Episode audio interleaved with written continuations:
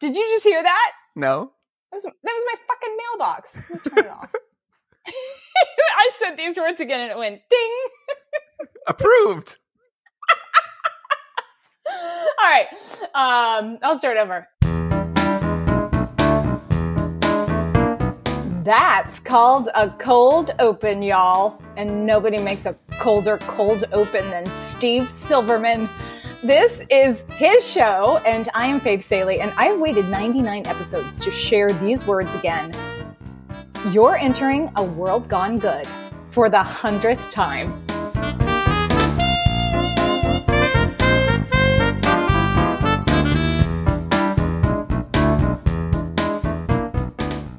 Well, hello. As I already mentioned, my name is Faith, and today is a big day here at World Gone Good, the podcast where we shine the light or find the light in the darkness to prove this floating rock of ours that we're all trapped on together. Thanks a lot, gravity. Isn't so bad after all. In fact, it can be pretty damn good.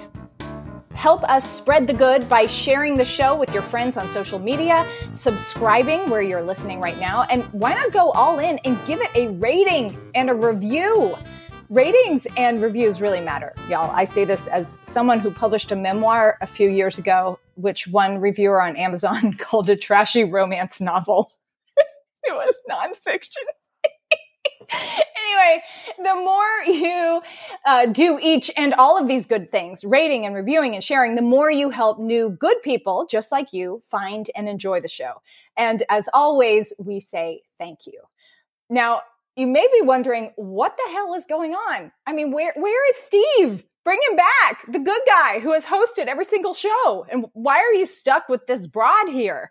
Isn't it enough you have to watch her on CBS Sunday Morning where she offers regular commentary and stories and listen to her on NPR and one of her favorite places to be heard, Wait, Wait, Don't Tell Me, and purchase or download her deeply personal and extremely hilarious book, Approval Junkie, available where all literature is sold online and at your favorite local mom and pop bookstore. And she starred in it as an off-Broadway show. And wow, she talks in the third person. FYI, Steve wrote this whole thing. I'm just being paid in friendship to read it. So why am I here? That's a good question. Steve Silverman? I'm I'm in the romance section of the bookstore looking for something by by Faith Space Salie or Fath Fath Salie perhaps. oh my gosh. I I have to okay, I'm so grateful you asked me to do this because I am so much more in my comfort zone interviewing you than being interviewed by you, which I had the pleasure of being two years ago. I know it's weird, and I'm like a little like thrown off. Yeah, because I'm. It's disconcerting it is. when yeah, wow, when your identity is the one to be curious and ask questions. Yeah, because I usually have a notebook out with all my questions written out, and um, you know, I'm and like, so right now you just have your husband beside you, ready to answer questions about yourself. bitch is at work. I sent that bitch to work. I quit my job three months ago, and I said, "You go to work."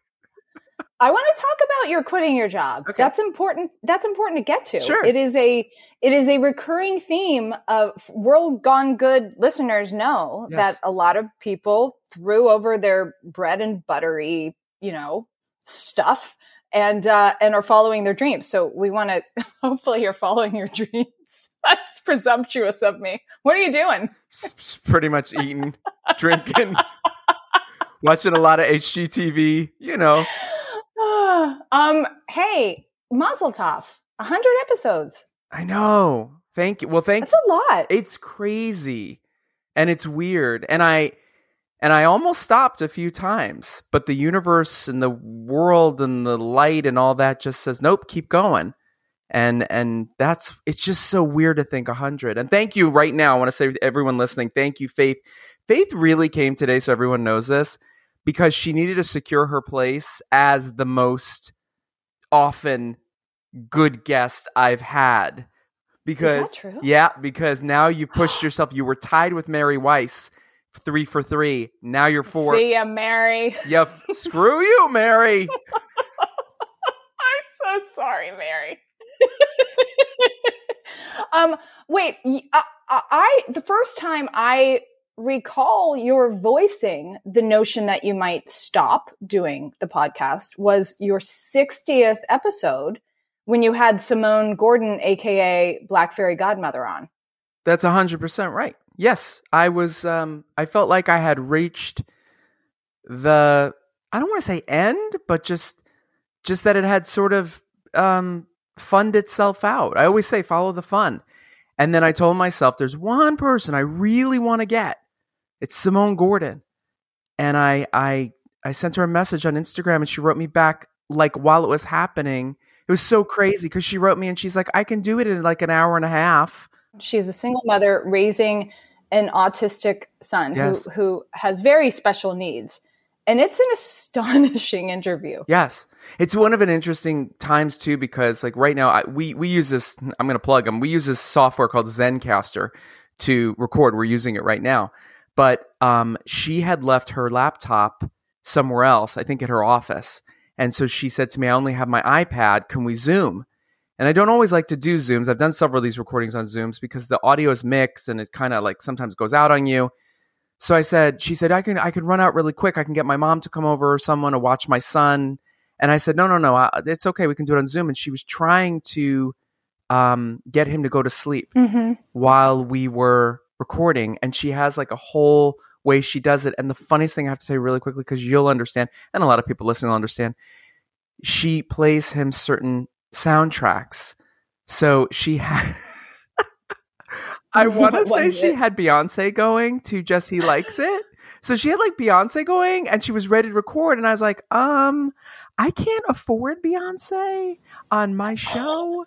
Oh gosh, that's right. And I don't want you would have to pay for I'd have it. to pay for it. And I don't want to be like a jerk, like your autistic son who needs to go to bed needs this process. And she said, No, no, no, I, I got it, I got it. And she says, she goes, I'll just turn it down real quiet. So if you go back and listen to that episode, every now and then you can hear a single ladies like in the background, like pop up. oh my gosh. That I'm gonna go back and listen for that. And I actually feel like be, if Beyonce knew this story, she would love it and not and not have her people charge you a cajillion. Dollars. I think she would, and Jay Jay Z may maybe would still want the cash, but she she'd be she'd be like, no, that's sweet. but Blue Ivy would sort it out for them. Wait, so so how? I, think anyone who listens to your show hears fun, um, among many other things. You know, meaningfulness and and um, you know, trenchant conversation and emotional times. But I think we always hear fun on the show. So why were you feeling like you had been funned out when you were thinking of stopping the show? Such a good question. Oh my God, I'm the one who always compliments people with good questions. For me, in anything in life, when it stops being fun, I've talked about this on the show. If it's a relationship, if it's a friendship, if it's a job, uh, it's it's a little more difficult with family. But I had reached that point when when when it just felt right before number sixty. Maybe I'm done. Maybe the conversation's done, and that's okay. And then I said, "Okay, universe, I'm going to go out there right now. I'm going to say right now, if the Black Fairy Godmother says yes to me, we're going to keep going." And Simone Gordon, the Black Fairy Godmother, not only said yes, we recorded. I swear to you, I think it was two hours later and it's it's a great conversation if you haven't heard it because you can hear that I have prepared nothing other than I actually didn't hear that. Oh, cool. To me, I heard a deeply meaningful, beautiful, spontaneous conversation and a few single ladies. That's the behind the scenes um, true story stuff. That'll be flashback when they do the Lifetime movie. I just have to kill someone to get the Lifetime movie. Yeah, and who's going to play you? Have you thought about this? Who would play me? Who was, you know, a while back, I feel like LeAnn Rimes' ex husband played every part. Eddie Cibrian. Eddie, yeah, he may Eddie have to Cibrian play you, could just... play me, or the kid who plays Spider Man. I mean, you can see, same. Yeah, yeah.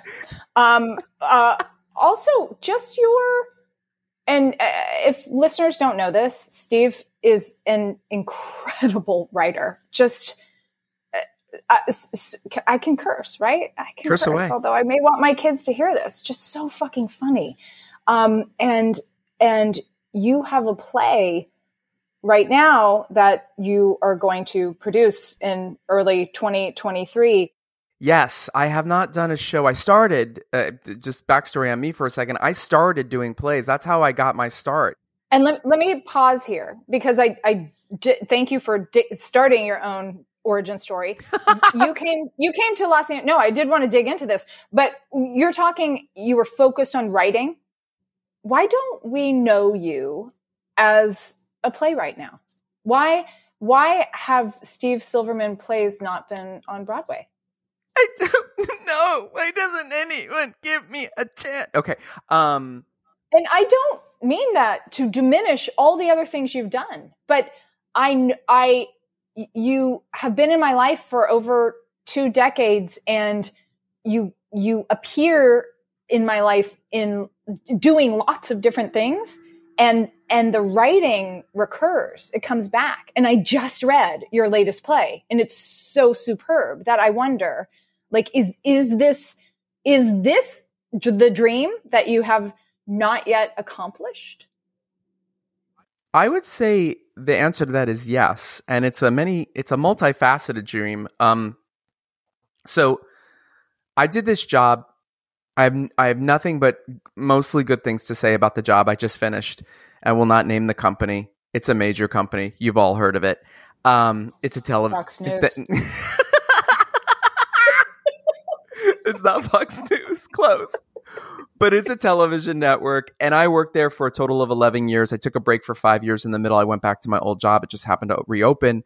I have nothing but good things to say about it. However as you know from what you do you reach a point in your day where you do so much of your day job and you're great at your day job and you love your day job and your day job gives you so much like you know i can buy food and i can have insurance and all the great things that we need right um, and the creative side gets hard because you find yourself at 11 o'clock at night going, Oh, I want to write that thing, but I'm too oh, tired. You know, a hundred percent. And I, I actually, sorry to interrupt, but I think I speak for a lot of listeners who, who come to the show, hear these incredibly inspiring stories of people who are like, ah, fuck it. I'm going to go follow my dream. And many of us who listen have nothing but respect for that.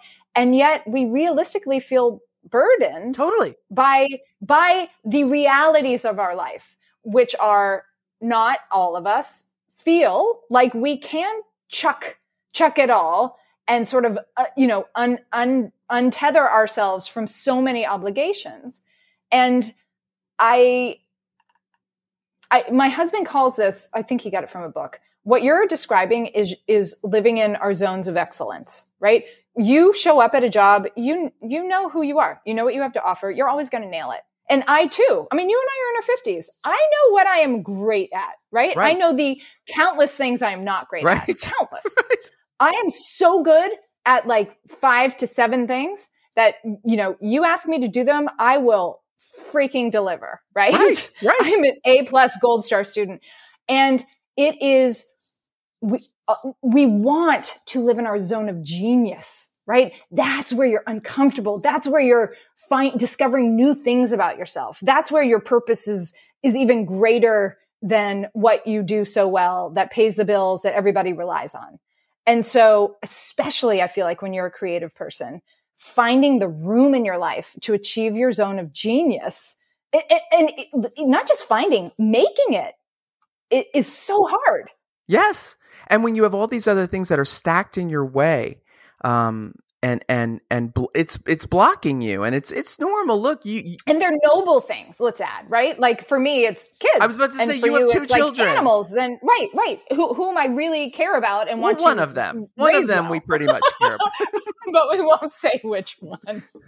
Um anyway I, I when i listen to world gone good i actually have that experience myself even though i feel like i'm oftentimes I, I'm pretty much living the dream. Like there are there are dreams of mine I haven't yet achieved, but my life is pretty am, am, amazing as far as what I get to do for a living. Yes. And I I feel quite purposeful. And yet I sometimes listen to these shows and be like, dude, I hear you, but I, I can't do what you did. I can't, I don't even have an I don't even have a home to sell so that I can go buy a farm and save animals. And and I and I have a pretty kind of fancy cool life, right? Empirically speaking.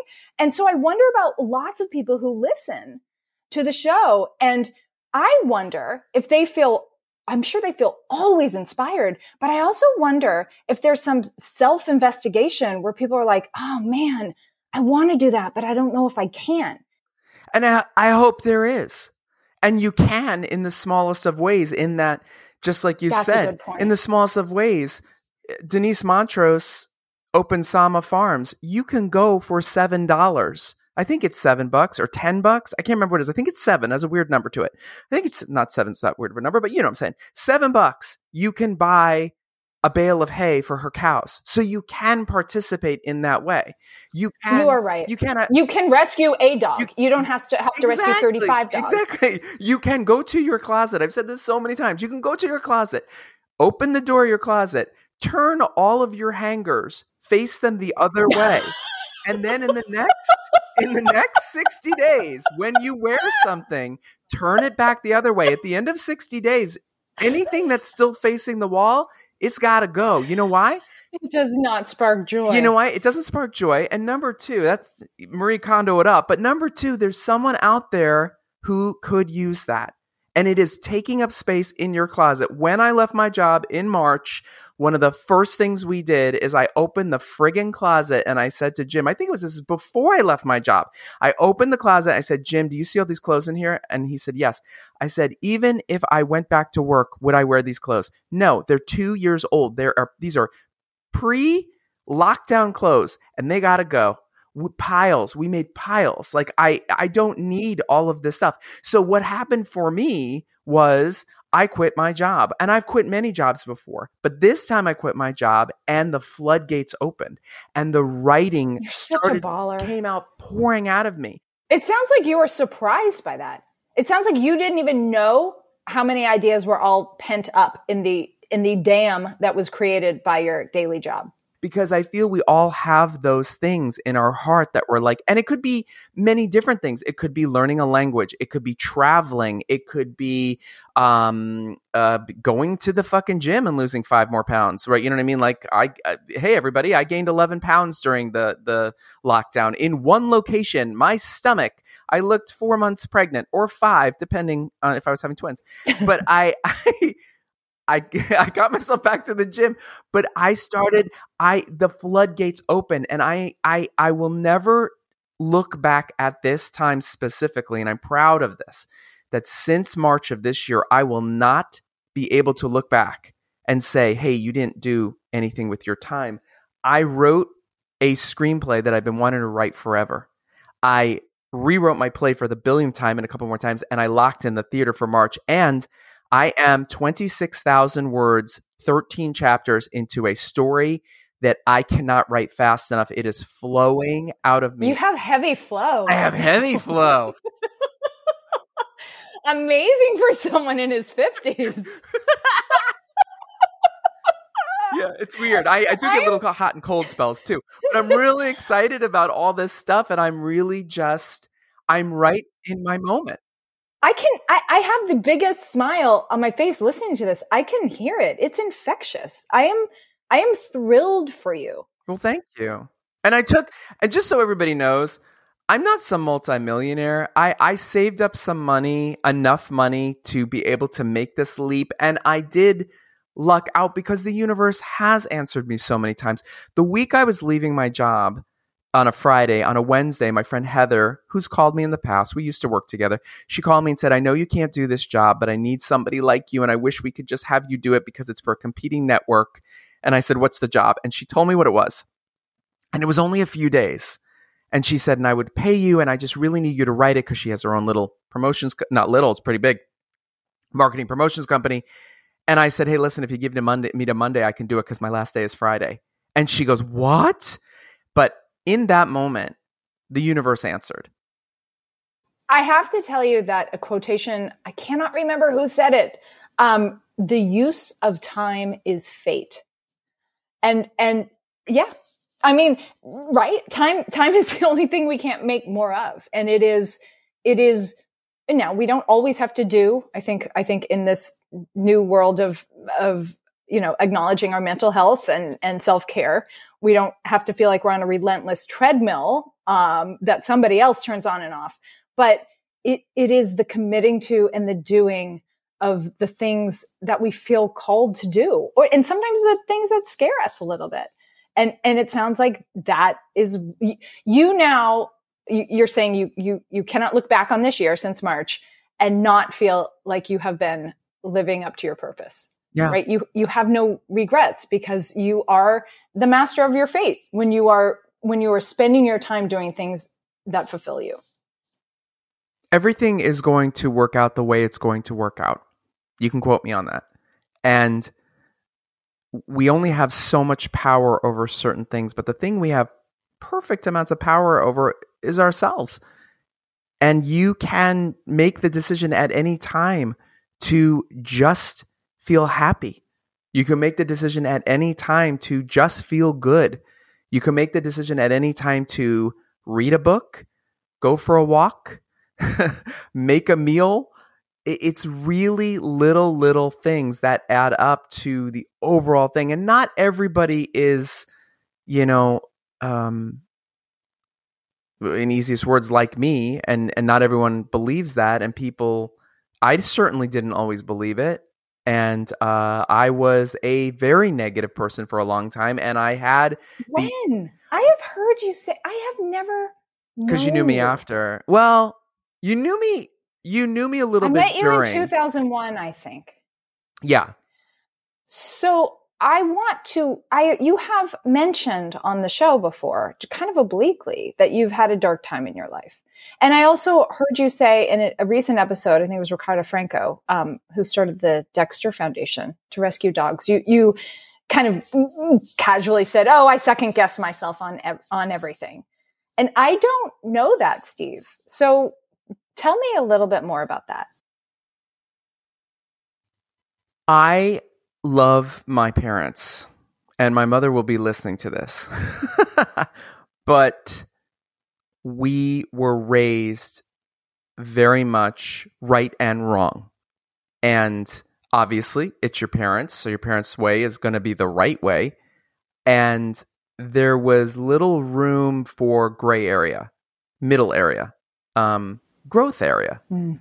And I don't say that it's completely a wrong way to look at things. Of course, they taught us so many right and wrong things, but I had very with the best intentions, with the yeah. best, yeah, and I had very, very strong opinions of how things should and would and could be, and I didn't realize at a point in my life after going through a horrible relationship how dark and negative I had become, how I, um, how I would go to the worst, how I would go to the right. Oh, well, that guy's gonna screw you oh well that's not going to work out. Oh well hmm. you know that he's thinking so she's thinking something negative. Oh you said the wrong thing. Oh you said the wrong thing. Oh my god if i can cannot tell you how many times in my head i thought oh fuck i, I got owed this person an apology. Do you know i'll tell you uh, juliet jeffers who was on our show um, mm-hmm. you know juliet um, wonderful incredible actress storyteller and actor yep. Incredible human as well. She was on the show a while ago there was something that I said in front of Juliet that was uh, in 2003, 2004 time period in front of a group of people.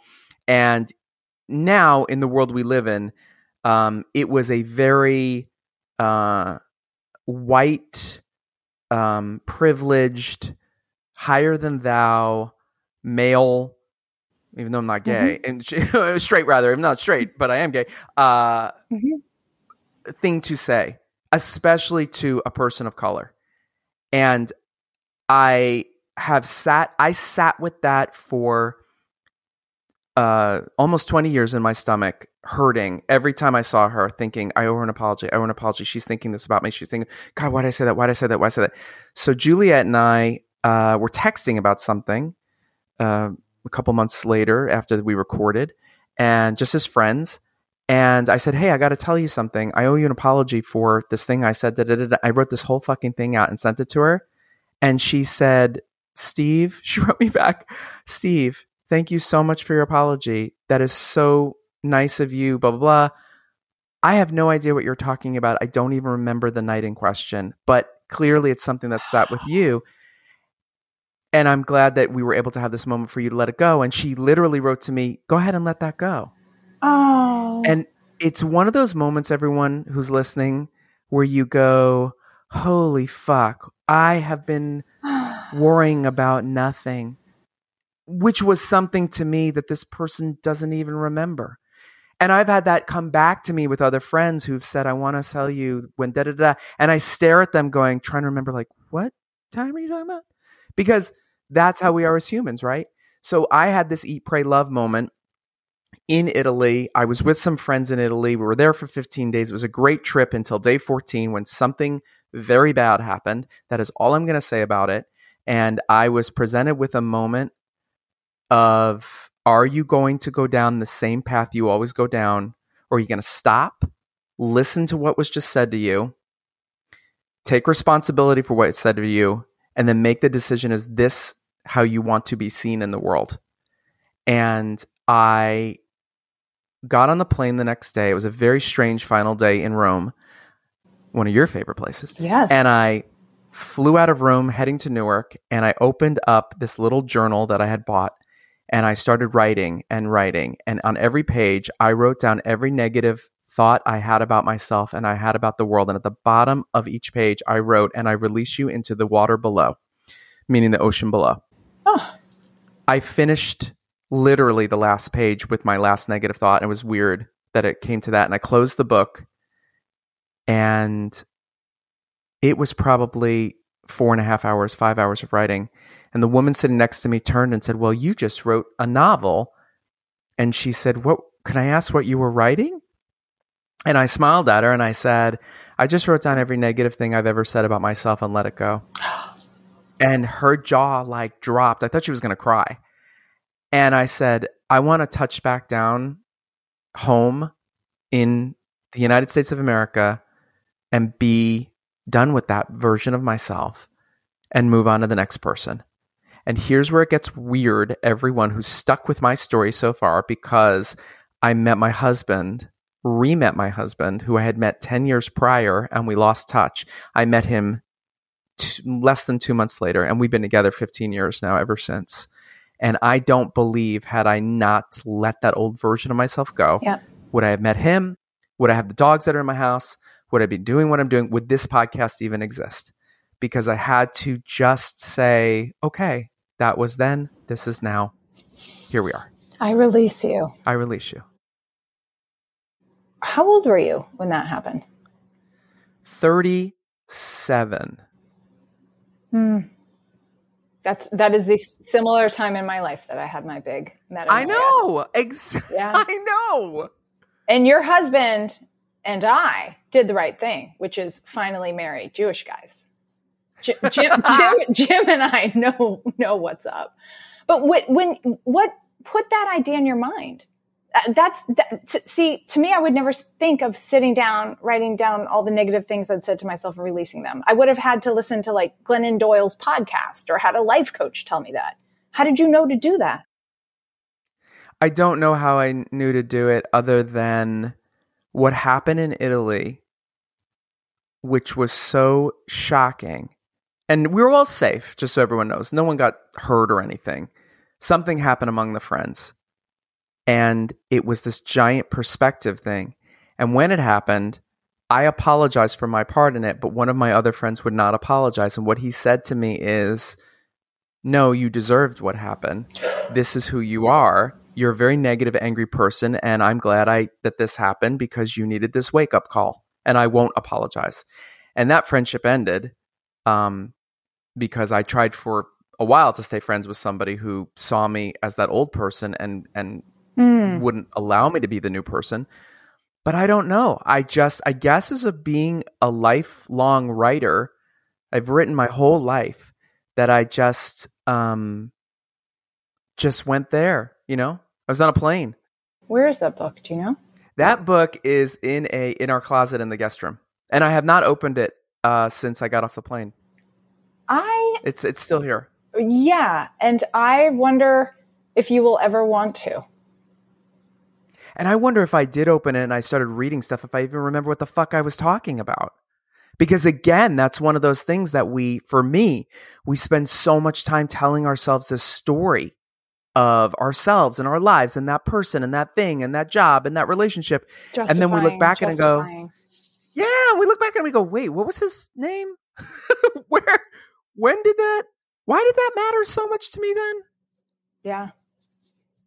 I mean, you saw my my show, my off Broadway show, which is based on my book, which is based on my life. And at this point in my life, uh, it, I do not feel disingenuous when I'm telling my stories and acting them out. But but I am now at a place where they all they feel like they happen to somebody else it, because of the, the choices I made that, like you said, felt so desperate, so urgent, so painful. And I'm so far removed from the person who would put herself in the position to be hurt over and over. and and allow herself to be. And the other thing is, when I saw your show afterward, we saw each other after you know you came out and uh, afterward, and, and I saw we saw each other and hug. Uh, there was a lot of hugging. Everyone there was exchanging of money, cocaine. um, but but I said to you, I believe that night or the the two nights later when we had dinner with your family. I said to you because I had read your book, right? So I said, so the new parts were the new the biggest new part was the story of Augustus going to um, uh, try to getting into private school. That's And you that's said right. yes. My son, yeah. And I said, that's not in your book. And you said, no. But that that moment in your show, for anyone who saw your show, that's the person I know now. That's the person I know now. Favorite moment. It's so true. Uh, to Mine me. too. And everybody, everything else to me when I was watching it, going, okay, this is all the lead up. This is the backstory. These are the pieces to the puzzle. But that moment, I was like, oh, because not like I know your book by heart. I mean, but oh, these stories are familiar. I've read them, and and you were in 15 minutes of them, so I knew the one chapter, and I knew we were gonna we were gonna we were gonna go to the we were gonna go to a pageant. I knew that was happening. so, but um, but that was a moment of again, okay, here here she is now, and I didn't know if the rest of the audience would even be able to pick up on that.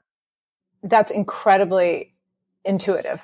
And and I truly did not mean to direct this conversation back on me because we are we are here to to shine the light on you. but this is what I love, and this is this is this this conversation we're having right now, as everyone knows who's listened. To me, this is church. This is church. Like my religion is connecting with people. Yeah. Yes, and if you've listened before, you know that I, you know, a lot of the guests who come on, I ask a question, they respond to the question. There's been a few guests where go look, some of the episodes are 20 minutes exactly because they gave me two sentence answers and I ran out of questions. And you can feel, you know this, you can feel from interviewing a person when they're not going to share anything personal. One of the things I talk about on the, uh, before I interview somebody here on the podcast, you know, we have a little run up. I say, you know, we're going to be on separate audio tracks. You can curse. If you screw up anything, just take a breath. We're going to edit it later. But I do say one thing to every one of my guests, which is my audience, which is me, myself. I love a personal story. So please, if there's something personal that we're talking about, this is a this is a game, you know, of a tennis That's game. The life, ball back. man. That's what Yeah. that's what resonates. That is the and I know you know this as a storyteller, and I'm sure your listeners have heard this. It the alchemy of vulnerability and storytelling is that the more specific and truthful you are in telling your own honest, weird, inimitable story, the more universally it resonates. So like my story about choosing what I wore to show up to get divorced. It's been, I, I just saw it, I did, I told it for the moth, right? And then it was in my show. It's been viewed six million times. I mean, honestly, you could argue, do we need another story from a, a, a white cis woman of privilege talking about choosing what to wear to divorce? And, and yet people are hungry for stories that are just true and honest. And like, that's it. That's all I can give you. That's my true story. and connectivity just like just like when you or anyone here listens to an episode of our show like you said do you have a ranch with with skady eight cows and pigs and chickens no but there's something here Maybe you do. I don't know. But you have, eh, there's a connectivity that goes on. And what I love that we do, you and I, and many of our, the guests I've had, is this goes back to the very first episode that you and I did together, which you were shocked that I asked you. It's just a moment in time and a story that, that feels good and that makes people feel good. And, reminds us all that in the grandest of ways we can be a uh, a Simone Gordon, we can be a Ellie Lax, we can be a, a Ricardo Franco, and we can have these great organizations and make all this good happen. But also in the smallest of ways, we can just come on and do the Valentine's Day show we did about love. And two of my very dear friends, John and Doug, can just tell us how they fell in love. And they fell in love over the soap opera Another World. And it's insane and hilarious and so sweet because it makes us feel good and we relate, we connect. I think so much about good is noticing, noticing because you keep referring to the, the, small ways of doing good and seeing good and being good. And there, there's, I love, it should be a drinking game. If someone binge listened to World Gone Good, see how many times people say a 501c3 um, because, because i don't know half your guests have started 501c3s which i think means you start a nonprofit but but you don't have to start a 501c3 you can it so much of goodness is noticing it. I don't know how much you're going to edit this. I i also don't know how much time you have. So this part will surely get edited out. I i have a little chunk about process for the show. I i think this conversation okay. that reveals who you are and where you come from is is something that people who listen are hungry for. So I don't know if you want me to make a little pivot and talk a little bit about the show, or if you want me to go to my kind of rapid fire questions at the end. Go to whatever you're comfortable with. You know what? Dear audience, screw you. It's my hundredth episode. It'll be as long as I damn well please. oh my god, you're like Elaine Stritch right now. You're wearing a white button down and black and black tights and character shoes. Um, okay, quick, quick process questions. Um, yes. How do you pick guests? And are you at the point where people are emailing you like, "Hey, you got to interview my friend"? Yes, uh, it's a mixture. It's a mixture of me finding people that uh, either friends that post something that they're doing right now and I think it's cool, or a stranger that I find on Instagram because you like this other post, so you might like this thing, right? And then it's also people coming to me. I just had a pub, I've had major publicists come to me. I we did a show. Congrats. Uh, yeah, we had did a show with Mary Welch Fox Stasic. You can go back and look up. Um, HGTV came to me I got a freaking email from HGTV, and you know I love me some HGTV. I was like, "What the hell is this?" And they're like, "Uh, Mary Welch Fox Stasic, that's her full name. She's coming to do a show, and we'd like you to. Uh, it's called Breaking Bland, and she's coming to, um, you know, in da da da da this time period, blah blah." And they wanted her on my show, and I was like, I wanted to write back, like, you know, you know, I'm not Oprah, right? Like, you know, this isn't the Ellen DeGeneres, like, like this is a podcast, and it's a, it's a it's a modest size audience podcast, but I don't think it's what exactly you're looking for. And that's the negative, right? That's the oh no, I'm not good enough side. You dropped that shit over the Atlantic, Steve. And there have been a few people. I had a publicist recently come to me and pitch an actor who she represents. And I wrote her back and said, okay, well, what is this actor involved in? What is this actor doing? What what's the good side? And she honestly wrote me back and said, "Oh, I just love your show so much. I didn't guess I didn't think about that. Let me think on that." Hmm. And I was like, "Okay, think on it. Let me know." Because not like I don't want to be have anybody on, but I don't. I want to have somebody who has to spread good and great. I'm glad your actor's having success right now, but that's not really something that fits into this puzzle. Yeah, you are discriminating. This isn't just a show where people come on and talk about what they do. Exactly. Um, uh, how heavily edited? How I shouldn't even say heavily. How edited is it? It is. It all depends. Uh, I just said it right there. Anytime someone says a lot of us, you know, like, and the really one that people don't realize is and. And is like a great pause or and, and, and. I do go in and lift a lot of that. Um, for time, I will take out a story, or a lot of times I take myself out because I find that we're having a conversation and I go, oh, okay, that was really fun, but that can be uh, cutting room floor. We'll use that another time. And I'll pull, it's almost yep. always myself I'm pulling out because I really want the guest story to shine. You are leaning, I mean, in 100 episodes, I don't know the count, but you, there's a lot of animal rescue and a lot of veganism. Yep. Do you, is this planned? Let me start with that. I'm careful about it. I'm careful with all the subjects that we go at. And sometimes I get a couple things that are too close in a row and I have to spread them out. And I, will write the person and say, I'm so sorry, we're going to postpone your episode a few weeks. And they always write back, oh, no problem. Uh, I love animals and I'm vegan. And I, this is a show about making the world a better place. And I don't want to be preachy about it, but we cannot continue to live on the planet the way we lived on the planet 50 years ago. We have to make changes, and changes are going to be hard. And there is a group of us who, not us, there's a group of others who will not put on a mask. And during a pandemic, when a airborne deadly virus is being spread, that is the minimum you could do for your fellow person. So there's no question to me that, of course, you're going to have difficulty changing your diet. Of course, you're going to have questions changing things that have been comfortable and what you want out of the world for so long. But we do not have a choice at this point. So if I can find ways with really great people like Kathy Freston and Alejandra Schrader and um, all of the wonderful animal groups. Look, let's be honest. Who doesn't love a good story about a, a goat come on. For fuck's sake. We had we had denise montrose tell us that that a cow went into a cave and she had to send the other cow into the cave to get the cow out of the cave because she herself she wasn't going in the cave which i fucking loved. She just sent the other cow in.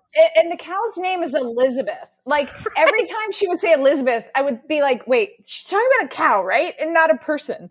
Um i i, I want to say about you and your guests somehow y'all never seem preachy.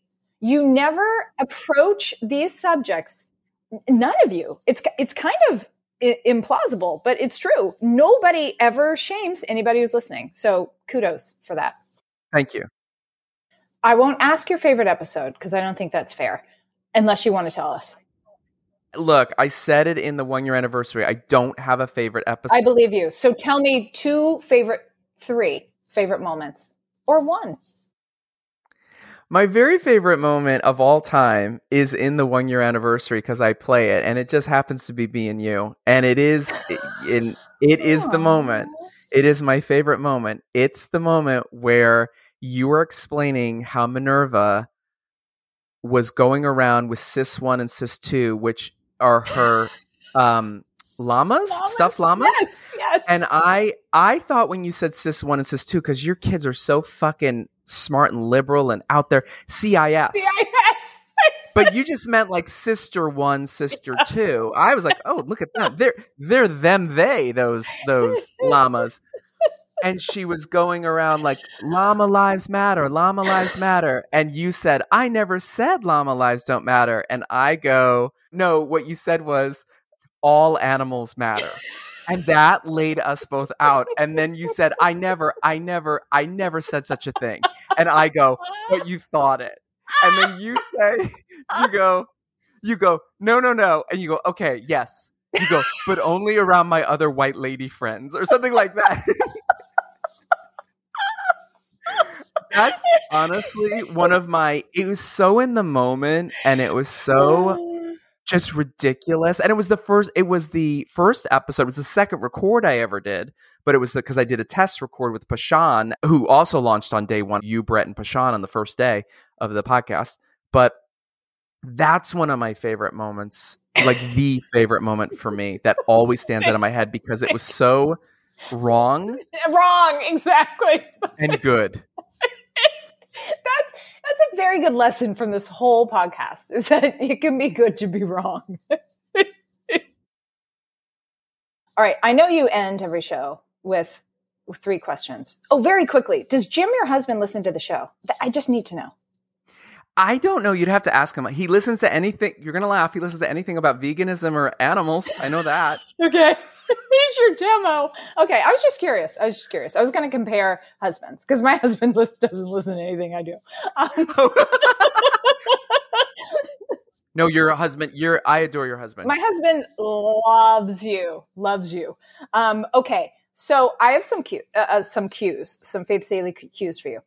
What would surprise people most about you? What would surprise people most about me? That you're chewing bacon right now. um, uh, I don't know if I guess it would surprise some people, but I'm obsessed with the 1970s. I've talked about it a lot on the show, but I don't think people understand the level of obsession I have with the 1970s. Like, if I could, I would remodel this whole damn house. 1970s, there would be shag carpet. Um, the the living room would be sunken. There'd be a wet bar. There would be disco balls in every room. I would have uh, ABBA playing like as a theme song. Like when I enter a room, ABBA would play uh, bell bottoms would be worn. I love the 70s. The 70s were just uh, when I grew up, and mm-hmm. I think I don't think people realize how obsessed I am with the 70s. I'm growing but chest hair just listening to this. I love uh, I love that. All right. Now this this is a counterpart to your question you always ask, which is who in, who or what inspires you? Whom do you envy? I'm obsessed with envy. Oh, that's a seven deadly sin. Uh, I think it's the deadliest because it's it's the one you just commit against yourself in your own head. Yeah, maybe you don't envy. Maybe you don't. I, am I'm, I'm obsessed with. I envy. do. I, I do envy people who can travel. When I'm on Instagram and I see, and I know all the pictures aren't real, you guys and you gals, y'all. I learned that from you too. Not mm-hmm. we're not all guys anymore uh, I I understand that that that we're all going around the world and we're all using filters and we're all getting that fabulous shot. But I do envy people who can travel because there are so many places I want to go, and and it, it's not even financial. Like oh, I can't afford it because I would I would blow out every credit card I own to go. It's more just the logistics of you know you know, I have four children. I have three dogs and a cat, and I have a life here, and all the things that we all have. But I envy people who can travel. That's that that's something I can admit. Do you call your dogs and cat your fur babies? Absolutely not. No. Thank you. Thank you. I never call them fur babies. That's weird. Best advice you've ever received? Wendy Riche, General Hospital, 1992. I've told it on the show. What have you written? She asked me. And I froze because I bragged that I was a writer to her, executive producer, Emmy winner. I bragged to her like an idiot at 22 years old. I'm a writer. What have you written? Pause. She looks at me and says, Go home and write. Best advice ever. And I got the chance, which I've also told on the show, I got the chance to randomly bump into her on a plane and thank her, and she started crying when I. Oh my her. gosh! Oh my gosh! Oh my gosh! That's an amazing story. That was like the original mic drop before we had that phrase. Please interview her on this show. Seriously, I want to hear that interview. Um, this is from my son Augustus. He wants to know something, a dream that you've had um, or have that you haven't yet achieved? I think he wants you to adopt him. Just say you want a 10 year old boy. Once he's 18 and I can adopt him and then go right. get out. Right, right. Or 17, 17 and 355 days or whatever it is. for college. You know? Uh huh. Out. Uh, something, a dream of mine that I haven't achieved. Well, a dream of mine and Jim's together is to open a senior dog sanctuary someday when we retire and just go get all the dogs that are 15 16 years older that that have less than a year to live and just give them a happy place. And we want to get a couple puppies. Oh oh oh i just came up with the name. It's going to be called the golden growls Oh, okay. We gotta. I gotta write this shit down. Isn't that good? Another goal of mine, really quickly, which you can tell Augustus, which I am looking into because it's just something I've always been interested in. I want to get my physical trainer license. Oh, because I feel like that's something I could fall back on in my later years, and it's something I'm passionate about. Okay. Well, where do we find you? you find me and us at World. Good Lord, I fucked it up. WorldGoneGoodPodcast.com. You find us anywhere you can find your pot, your where you listen to a podcast, and you find me online at World Gone Good Podcast on Instagram and at World Gone Good One on Twitter. Uh, and help friends find you. That's really the key. Um, who or what inspires you? anyone who is willing to change. Period. That's it. Wow. That just made me take a deep breath. Thank you for sharing that. That's really cool. Wow. Um, what's good? Oh, you fucked it up, man. What? It, uh, really? It's tell me something good. Oh, okay. I'm See, totally we leaving this can't- in. You must. We can't all do this job, motherfucker. I'm not a pro. Jesus Christ. Give me an Emmy. Give me one of your Emmys. Go ahead. I will. I will. Um, tell me something good. Something good is living right in the moment you are in and smiling and just being present. I get up every morning and I look at whichever beast is in my bed and I kiss them and I hmm. say, How fucking lucky are we? And I say it out loud. I go, I am a hmm. lucky bastard. I am right where I am supposed to be right now. And if I can pass that along to any other person right now listening, wherever you are, just take a breath and smile and go, Hey, I'm right where I am and I'm good. I love you so much, Steve Silverman. You just called Jim a beast, by the way. um, I love you so much. And I think I can speak on behalf of everybody listening when I say thank you. You really do make the world gooder. And thank you for uh, turning the tables on me. And thank you for everyone for listening for 100 fucking episodes. I can't believe it. We will be back the first week of October, which is technically our two year anniversary to start season three. We already have new uh, recordings I've already made. We're going to start a whole new season of good, and we can't wait to share it with you. Cue the music.